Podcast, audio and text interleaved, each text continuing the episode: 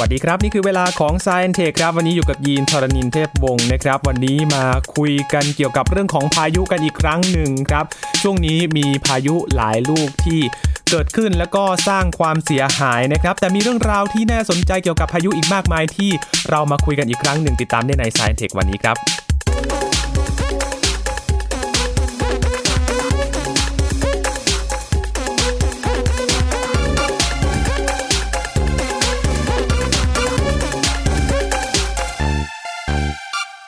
อยู่ในช่วงฤดูกาลที่เกิดพายุมากมายนะครับ โดยเฉพาะเขตร้อนนะครับ พายุหมุนเขตร้อนเราเคยคุยไปคราวก่อน แต่ว่ามีเหตุการณ์ที่เกิดขึ้นนะครับ อย่างพายุเฮอริเคนโดเรียนที่เกิดขึ้นในฝั่งสหรัฐอเมริกา แล้วก็ทางฝั่งเอเชียของเรานะครับไม่ว่าจะเป็นคาจิกิ หรือว่าพายุโพดุลที่เพิ่งผ่านไป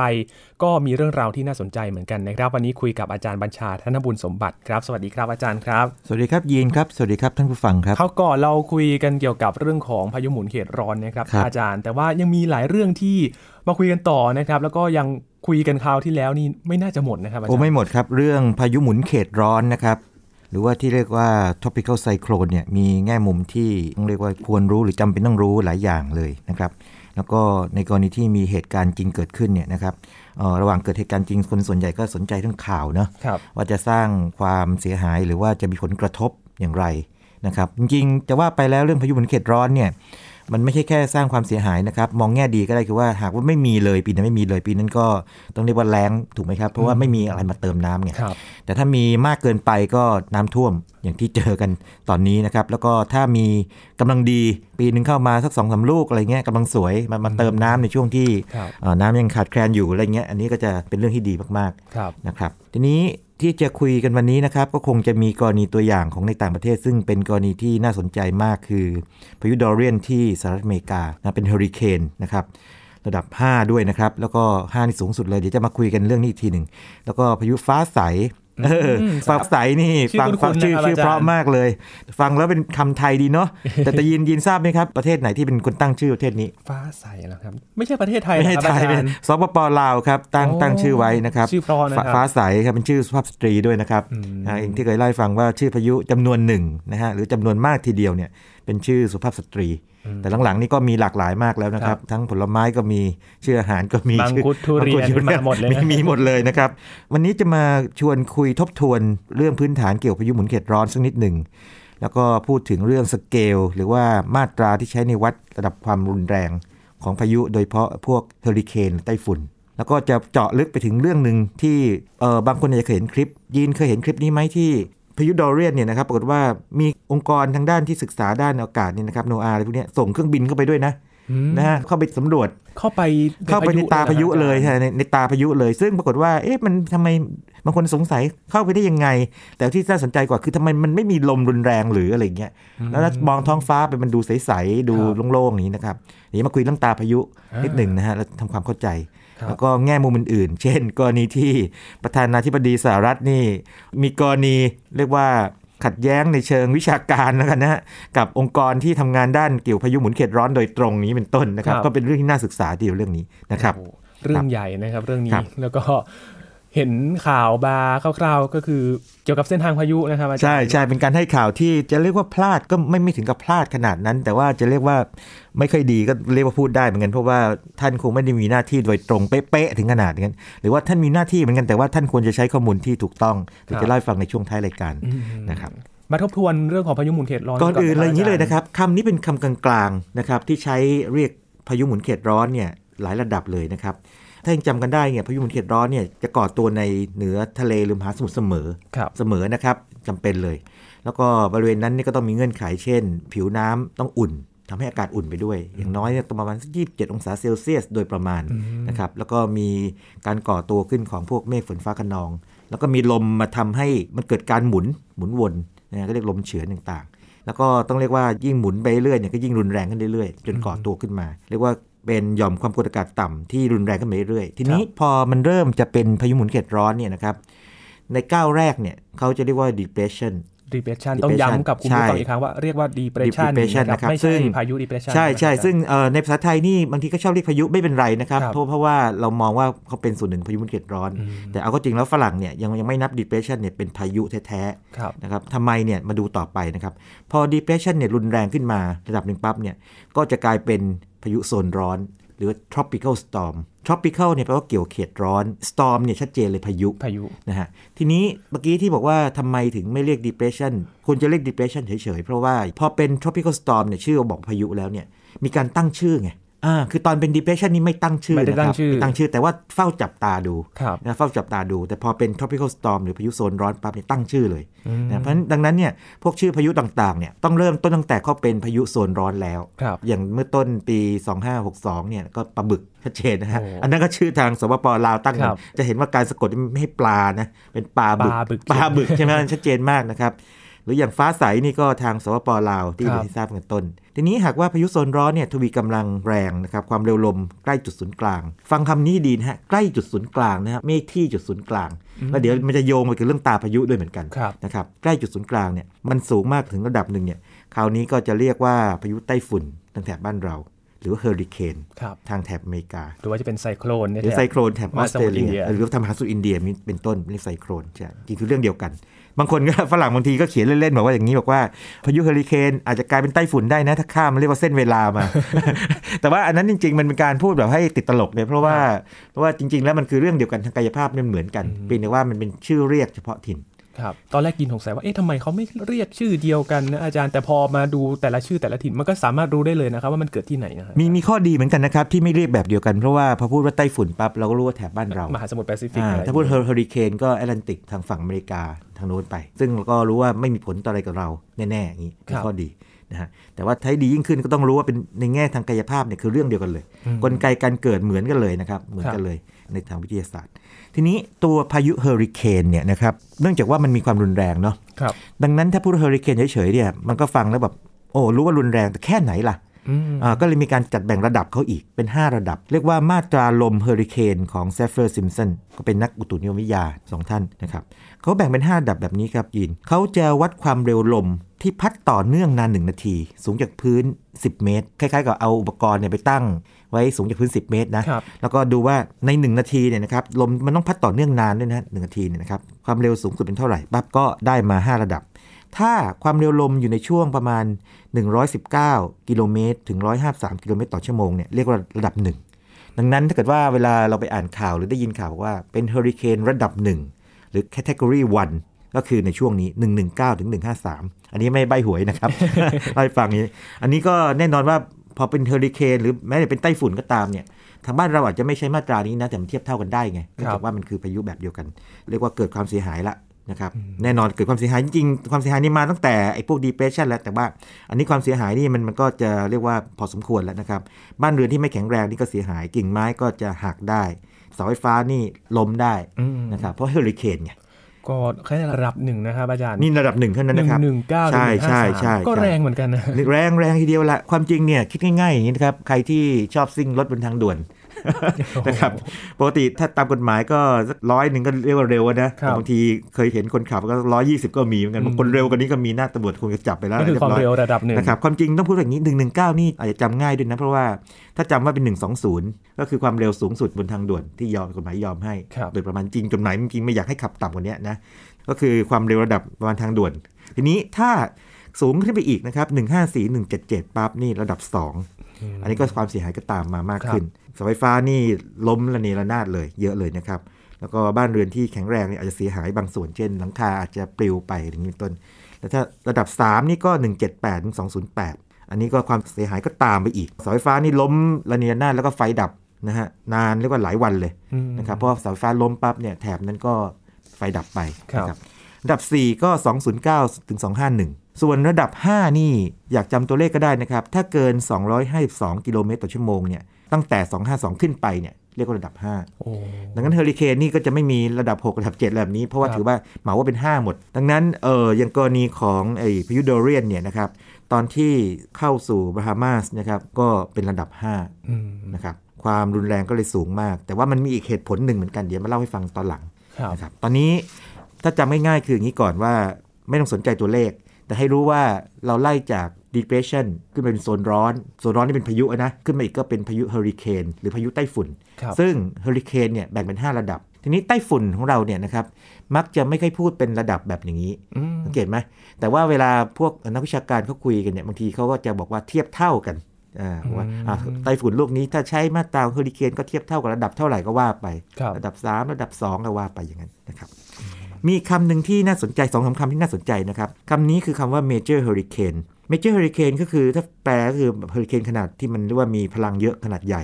อันนี้ใช้กับระดับประมาณ 3 4 กับ 5 คือตั้งแต่ 180 กิโลเมตรต่อชั่วโมงขึ้นไปครับดังนั้นให้รู้แล้วว่าพอไปเจอพวกสื่อนะฮะอย่าง CNN แล้วก็ตามเนี่ยเป็น major hurricane ปั๊บรู้เลยตั้งแต่ 3 ขึ้นไปละ 3 4 5 แล้วก็อีกคำหนึ่งที่น่าสนใจก็คือทางฝั่งบ้านเราเนี่ยยินเคยได้ยินคำนี้ไหมซูเปอร์ไต้ฝุ่น อืมซูเปอร์ไต้ฝุ่นหลังๆได้ยินบ่อยใช่ไหมครับบ่อยขึ้นเรื่อยๆนะโอ้โหอย่างมังคุดอะไรอย่างดูเงี้ยรุนแรงใช่ไหมดูรุนแรงอาจาย์ใช่ใช่ซึ่งถ้าเทียบกับมาตราของ Saffir-Simpson เนี่ยก็แน่นอนว่าต้องสูงแน่ๆก็คือ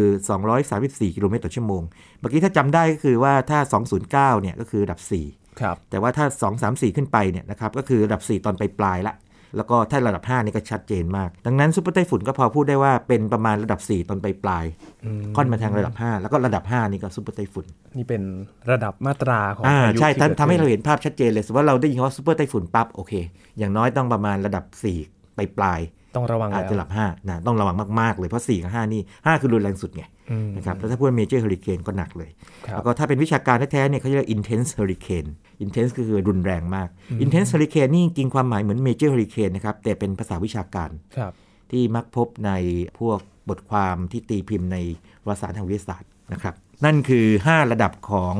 พายุเฮอริเคนหรือว่าจะเรียกว่าไต้ฝุ่นด้วยก็ได้นะครับอืมก็แต่ละระดับแค่เริ่มต้นนี่ก็รุนแรงแล้วฮะ ใช่ใช่ทีนี้มาเรามาดูฟ้าใสกันนิดหนึ่งไหมครับ ฟ้าใสนี่ตอน เริ่มเป็น depression เนี่ยคือ 29 สิงหาคมนะครับแล้วก็ทวีความรุนแรงขึ้นมาเรื่อยๆ พอเป็นพายุโซนร้อนเนอะก็วันที่ 2 กันยายนครับนะครับใช้เวลา 4 วัน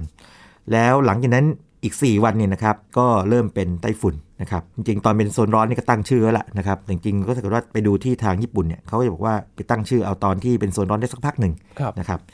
เป็นไต้ฝุ่นเนี่ยตอนวันที่ 6 กันยายนนะครับแล้วก็จุดน่าสนใจคือแบบนี้ครับ แน่นอนว่าพอเป็นพายุไต้ฝุ่น มันก็เหมือนเฮอริเคนนะมีหลายระดับอืมพวกพายุพวกนี้นะครับเขาสามารถที่จะแรงขึ้นหรือว่าอ่อนกำลังลงก็ได้ ขึ้นอยู่กับพลังงานที่เติมให้เขาไงอืมคือถ้าเกิดว่าเคลื่อนที่ไปบนเหนือผืนน้ำที่มีความอุ่น อุ่นก็คือร้อนร้อนคือมีพลังงานครับเขาก็ทวีความรุนแรงขึ้นมาได้อ่าแต่ถ้าเกิดว่าเขาขึ้นบก อันนี้ก็กำลังต้องตกแน่ๆอย่างเราจะสังเกตว่าเวลาพวกพายุอย่างพายุไต้ฝุ่นเข้าทางเวียดนามมาใช่ไหมฮะพอมาถึงทางลาวเนี่ยก็จะเหลือโซนร้อน หรือยังเก่งมาถึงบ้านเราก็อย่างเก่งก็แค่โซนร้อนนะฮะถ้าเกิดเราเข้ามาทางนั้นเนี่ยแต่ส่วนใหญ่เป็น depression ครับนะครับแต่ว่าถ้าเข้าทางใต้ปั๊บเนี่ยถ้าไต้ฝุ่นก็ไต้ฝุ่นเลยอืมไต้ฝุ่นเกถ้าเป็นโซนร้อนอย่างปลาบึกเป็นโซนร้อนเลยนะครับเขาก็จะเปลี่ยนไอ้กำลังเข้าไปนะฮะ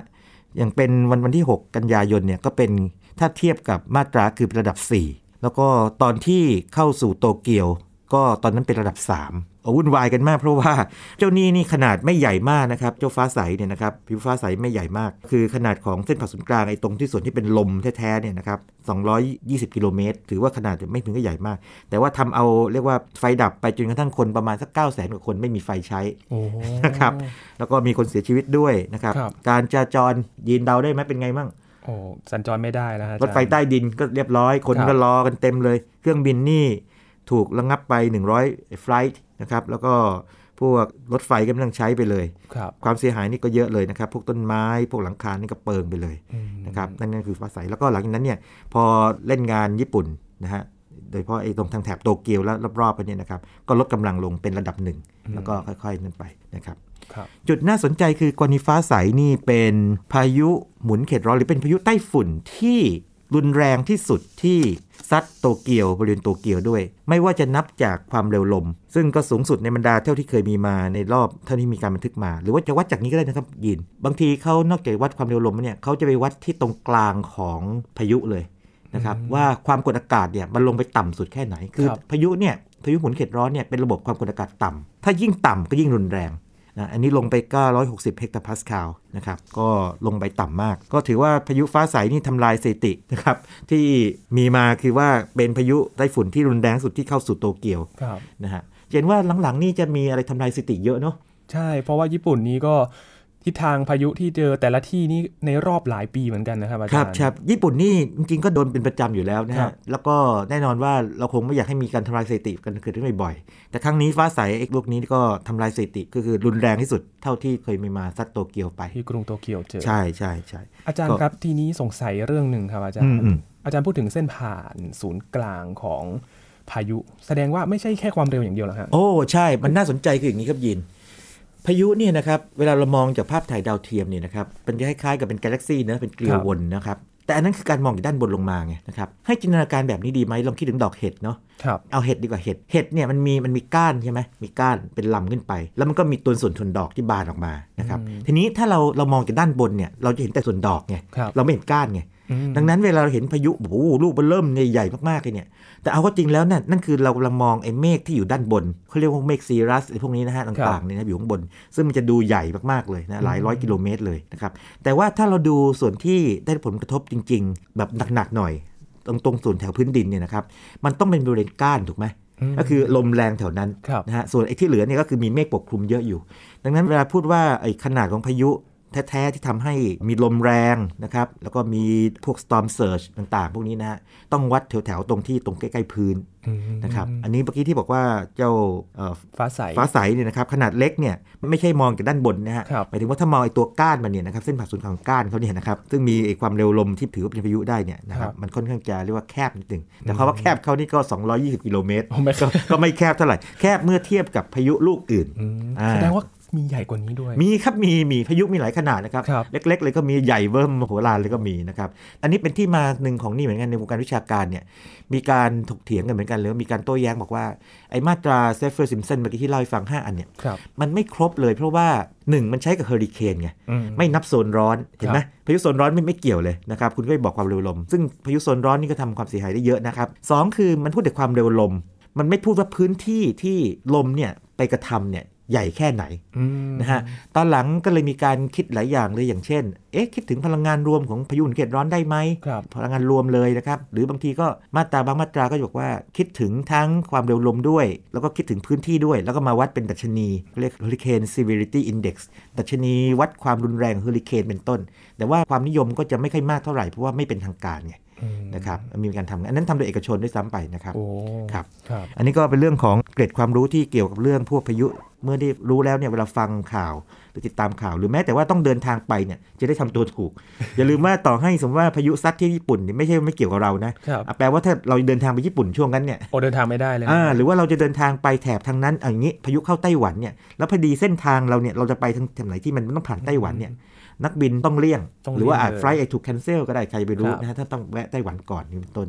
นะครับอืมครับ ทีนี้มีอีกกรณีหนึ่งนะครัของ Dorian าจารย์โดเรียน ใช่โดเรียนนี่น่าสนใจมากครับโดเรียนนี่ทำสถิติเหมือนกัน คือเป็นพายุหมุนเขตร้อน หรือเป็นพายุเฮอริเคนที่รุนแรงที่สุดที่ทำลายบาฮามาส นะครับต้องใช้คำนี้เลยแบบโอ้โหหายนะเลย เพราะว่าระดับอืม5นะครับนี่โดเรียนนี่เขาแสบตรงไหน เดี๋ยวมาดูพัฒนาการเขาก่อนนิดหนึ่งดีไหมครับครับโดเรียนนี่เริ่มจากการเป็นคลื่น เริ่มก่อตัวขึ้นมานะครับวันที่ 24 สิงหาคม แล้วก็รุนแรงขึ้นเรื่อยๆนะฮะอย่างที่เราให้ฟังเลยเป็น depression เป็นโซนร้อน แล้วก็กลายเป็นเฮอริเคนเนี่ยวันที่ 28 สิงหาคม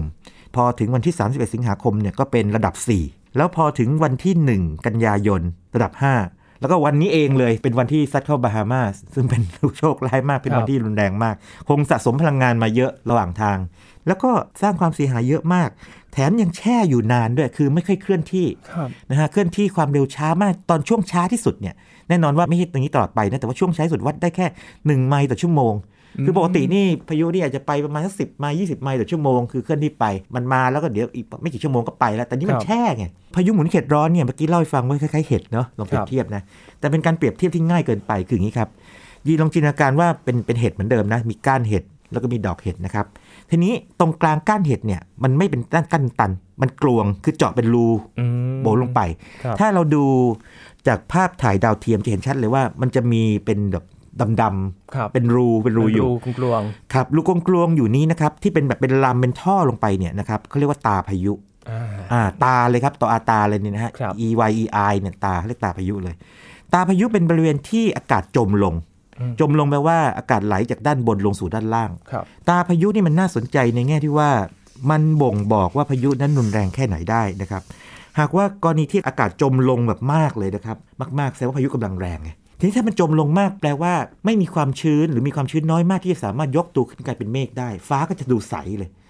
เวลาเวลาเราดูคลิปนะครับเอ่อหลายท่านอาจจะเคยเห็นนะท่านที่ฟังคลิปนี้อยู่ เห็นว่ามีการนำเครื่องบินบินเข้าไปด้วย แล้วปรากฏว่าเครื่องบินบินเข้าไปเนี่ยเห็นท้องฟ้าใสๆแต่ว่าจะมีผนังใหญ่มากเลยนะคล้ายๆกำแพงเลยเป็นเมฆนั่นคือเขาอยู่ตรงกลางตาพายุไงแล้วมองไปนะครับตรงกลางตาพายุนี่นะครับลมค่อนข้างสงบ อืมอ่านะไม่ไม่งั้นเครื่องบินต้องปั่นป่วนแน่นอนเลยเครื่องบินลำเล็กๆแค่นั้นเนี่ยเรานะกำลังจะสงสัยว่ามันไม่อันตรายเหรอครับบินเข้าไปขนาดนั้นแน่นอนว่าไอตอนที่มันฝ่าเข้าไปเนี่ยคงมีความปั่นป่วนเยอะมาก แต่พอครับเข้าไปอยู่ในตาพายุแล้วจะสงบอ๋อออ่าจะสงบมากเลยนะครับ แต่ส่วนที่ไม่สงบก็คืออย่างนี้ฮะ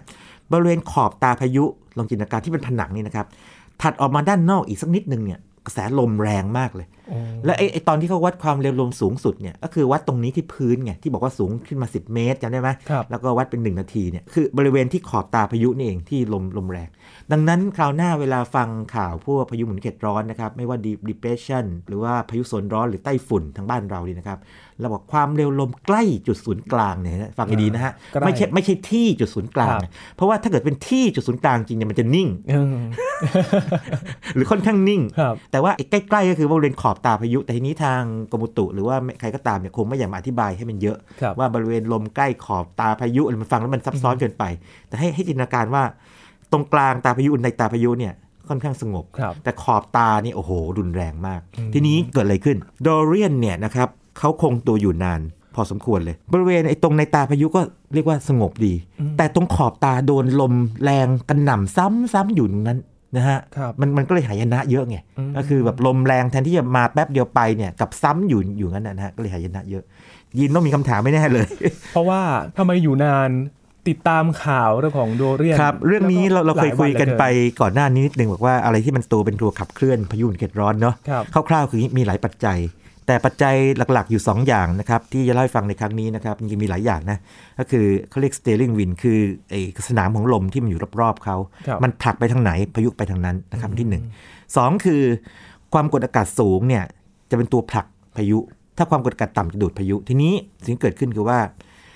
ความกดอากาศที่เคยอยู่ทางขวามือนะครับทางตอนออกของพายุดอเรียนเนี่ยนะครับเดิมทีมันจะผลักพายุไปทางซ้ายไงผลักครัเข้าบไป แต่ปรากฏว่าช่วงวันที่1นถึงสกันยายนเนี่ย มันเรียกว่ามันสลายตัวไปนะครับมันก็เลยไม่ยินมาผลักพายุพายุก็เลยแบบอยู่นิ่งๆสักพักหนึ่งอ๋ออ่าแช่อยู่ นะแทนที่จะมีอะไรมามามาดันมันไปเนี่ยครับไม่ไม่ค่อยมีอะไรมันดันมันก็ค่อยๆเคลื่อนช้าก็อยู่ตรงนั้นๆเพื่อช้าอยู่อยู่ตรงนั้นนานๆนี่ดูเป็นเผินเหมือนดีครับจริงๆไม่ดีแน่นอนเพราะว่าไอ้ตรงตาพายุเนี่ยมันซ้ำดีเติมความเสียหายนมันซ้ำนะเติมตรงขอบตาพายุนี่แหละครับที่สร้างความเสียหายมากๆเนี่ยมีสองอย่าง นอกจากความเป็นระดับ 5 แล้วยังแถมยังแช่นานด้วยอืมนะฮะนี่คือตัวปัจจัยที่ทำให้ครับบาฮามาสเนี่ยเสียหายหนักมากเลยโอ้นะครับครับอาจารย์อย่างตาพายุที่อาจารย์บอกว่าตรง กลางมันจะนิ่งๆ แสดงว่ามันก็จะใสๆอย่างนี้เหรอครับอ่าจากดาวกรเทียกมรณีที่ใสมากๆเนี่ยพายุก็มีกำลังแรง แต่กรณีที่มีเมฆปกคลุมอยู่เนี่ยแสดงว่าพายุกำลังอ่อนลงไปนะครับอืมแล้วก็กรณีที่ตาพายุมีขนาดใหญ่ แต่ไม่เป็นวงกลมนะครับแล้วขอบขรุขระเนี่ยแสดงว่าพายุกำลังอ่อนกำลังลงไปนะครับแล้วก็กรณีที่ตาพายุมีขนาดเล็กมากๆ แล้วก็ค่อนข้างกลมนะครับแต่ไม่มีเมฆเนี่ยแสดงว่ากำลังแรงพายุนี่เปลี่ยนแปลงค่ารวดเร็วมากเลย แล้วก็นี่คือเหตุผลว่าทำไมถึงต้องใช้ดาวเทียม จับภาพใหญ่ แต่ว่าภาพใหญ่นี่มันไม่ได้ให้รายละเอียดของตาพายุมากไงครับทำไมถึงต้องบินเข้าไปไงอ่าก็ไปศึกษาไงนี่การบินเข้าไปศึกษานี่นอกจากไปดูดูตาพายุแล้วเนี่ยนะครับโอ้เครื่องบินนี่ก็จะพาเอาอุปกรณ์ต่างไปมากมายเลยครับอย่างเช่น radiometer เนี่ยเข้าไปวัดความชื้น เอา lidar คือใช้เลเซอร์นี่ครับไปวัดพวกละอองลอย พวกความชื้นพวกลมนะครับแล้วก็เอาอุปกรณ์เรียกว่า dropsonde เนี่ยเข้าไปวัดพวกอุณหภูมิ ความดัน ความชื้นลมนะครับแล้วก็มี Doppler radar นะครับเข้าไปวัดว่าฝนเนี่ยตกยังไง แล้วสามมิติด้วย ดังนั้นเนี่ยเขาไม่ได้บินเข้าไปเล่นๆแน่นอน ไม่มีใครอยากเสี่ยงมันเนี่ยวัดหลายอย่างวัดเข้ามากไปเพื่ออะไร วัดพวกนี้เข้าไปเพื่อที่จะบอกได้ว่าพายุกำลังทวีกำลังแรงขึ้นไหมหรือครับอ่อนกำลังลงกำลังเคลื่อนที่ไปไหน เพื่อที่การพยากรณ์จะได้แม่นยำที่สุด เพื่อที่ว่าผู้ฟังพยากรณ์จะได้เตรียมตัวรับมืออย่างถูกต้อง ลดความเสียหายครับลดความสูญเสียทั้งชีวิตและทรัพย์สินนะครับอันนี้เป็นเรื่องสำคัญมากนะครับนอกจากจะดูจากดาวเทียมแล้วทั้ง แนวโอ้ราบเยอะเลยครับดิ่ทั้งแนวต้องราบแนวดิ่งสถานีตรวจอากาศต่างๆนะครับส่งเครื่องบินเข้าไปครับนะครับดาวเทียมต่างๆ ต้องช่วยกันเป็นอืมเป็นกองทัพเลยครับเพื่อจะจับเอาข้อมูลพวกนี้ออกมาครับแล้วก็สั้นๆ คือหลังจากนั้นเนี่ยพายุดอเรียนเนี่ยก็ลดกำลังลงเป็นระดับ 2 แล้วก็ขึ้นมาเป็นระดับ 3 อีกแล้วก็ลดเหลือแค่หนึ่ง แล้วก็นั่นไปนะครับ จะเห็นว่าความรุนแรงของเขาเนี่ยของพายุหมุนเขตร้อนหรือเฮอริเคนเนี่ยขึ้นขึ้นลงลงได้เสมออถ้าเกิดว่าตราบเท่าที่ยังอยู่บนพื้นน้ำนะ แต่ถ้าขึ้นพื้นดินเนี่ยจะลงเสมอครับนะครับทำให้รู้ว่าเห็นตาใสๆแต่เธอก็ร้ายไม่เบาเหมือนกัน ตาใสๆนี่ครับตัวร้ายเลยครับ โดยใสตัวร้ายนะครับทีนี้มันก็มีเรื่องนิดนึงนะฮะเป็นดราม่าเล็กๆระหว่างผู้นำสหรัฐกับวงการวิชาการ เกี่ยวกับโดเรียนเนี่ยนะใช่ใช่คือวันที่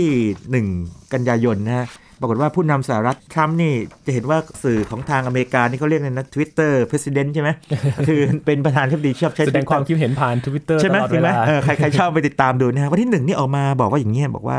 เนี่ยนอกจากฟลอริดาเซาท์แคโรไลนาหรือว่าแคโรไลนาทางใต้แล้วก็นอร์ทแคโรไลนานะจอร์เจียอลาบามาเนี่ยก็จะถูกเรียกว่าโดนพายุโดเรียนเนี่ยนะครับหนักกว่าที่คาดการณ์เอาไว้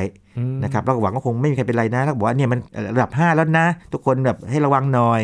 God bless everyone เนี่ยขอพระเจ้าบอกว่าให้ให้พรแบบให้ทุกคนสบายอันนี้ปรากฏว่าหลังนั้นแค่ 20 นาทีเท่านั้นเนี่ยครับองค์การที่รับผิดชอบด้านนี้โดยตรงนะครับ ก็คือ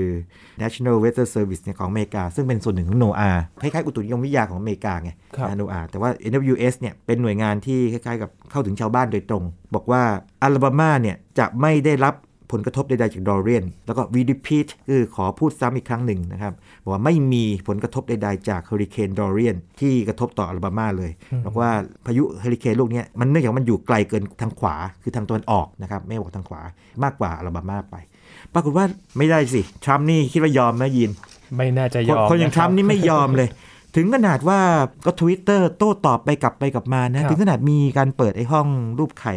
เอาแผนที่ของโนอามานะฮะ แล้วก็เอาแผนที่ที่ทำนายเส้นทางว่าพายุมันจะไปยังไงนะมันครับถ้าใครเคยเห็นจะเป็นแบบนี้นะครับ มันจะมีตำแหน่งพายุณขณะนั้น แล้วก็จะมีเส้นที่ค่อยๆบานออกบานออกไปบานออกไปบานออกไปแปลว่า มันมีความไม่แน่นอนอยู่ในช่วงที่บานออกไปนะแต่แต่ว่าไม่น่าจะเกินงั้นก็มีระดับความน่าจะเป็นอยู่ครับทีนี้เส้นเดิมเนี่ยมันแค่ฟลอริดากับจอร์เจีย ตอนใต้ ถ้าใครอาจจะคุ้นเคยกับแผนที่สหรัฐนะฟลอริดานี่มันจะคล้ายๆเป็นแหลมแหลอมอกมายื่นออกมาเป็นแหลมไปออกมาจอร์เจียเนี่ยเป็นรัฐที่ผมเคยไปเรียนนะครับจะอยู่เหนือฟลอริดาขึ้นมานะครับแต่ว่าเส้นเนี้ยไปไม่ถึงอลาบามาอืมปรากฏว่าใครก็ไม่รู้นะฮะอันนี้ต้องต้องว่าใครก็ไม่รู้เพราะทำเองก็บอกไม่รู้ว่าใครเหมือนกัน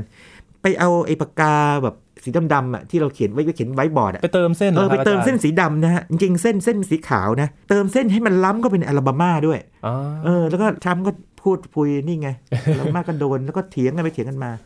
จุดแสบก็คือว่าปรากฏว่าองค์กรที่เป็นองค์กรแม่ของทาง NWS เนี่ยดันออกมาสนับสนุนทรัมป์อยู่พักหนึ่งอืมนะฮะจนกระทั่งทางหน่วยงานที่โต้ตอบกับทรัมป์ในตอนแรกเนี่ยโอ้โหเขาลุกคือขึ้นมาแบบบอกว่าไม่ได้ เขายืนยันความถูกต้องทางวิชาการของเขา แล้วก็มี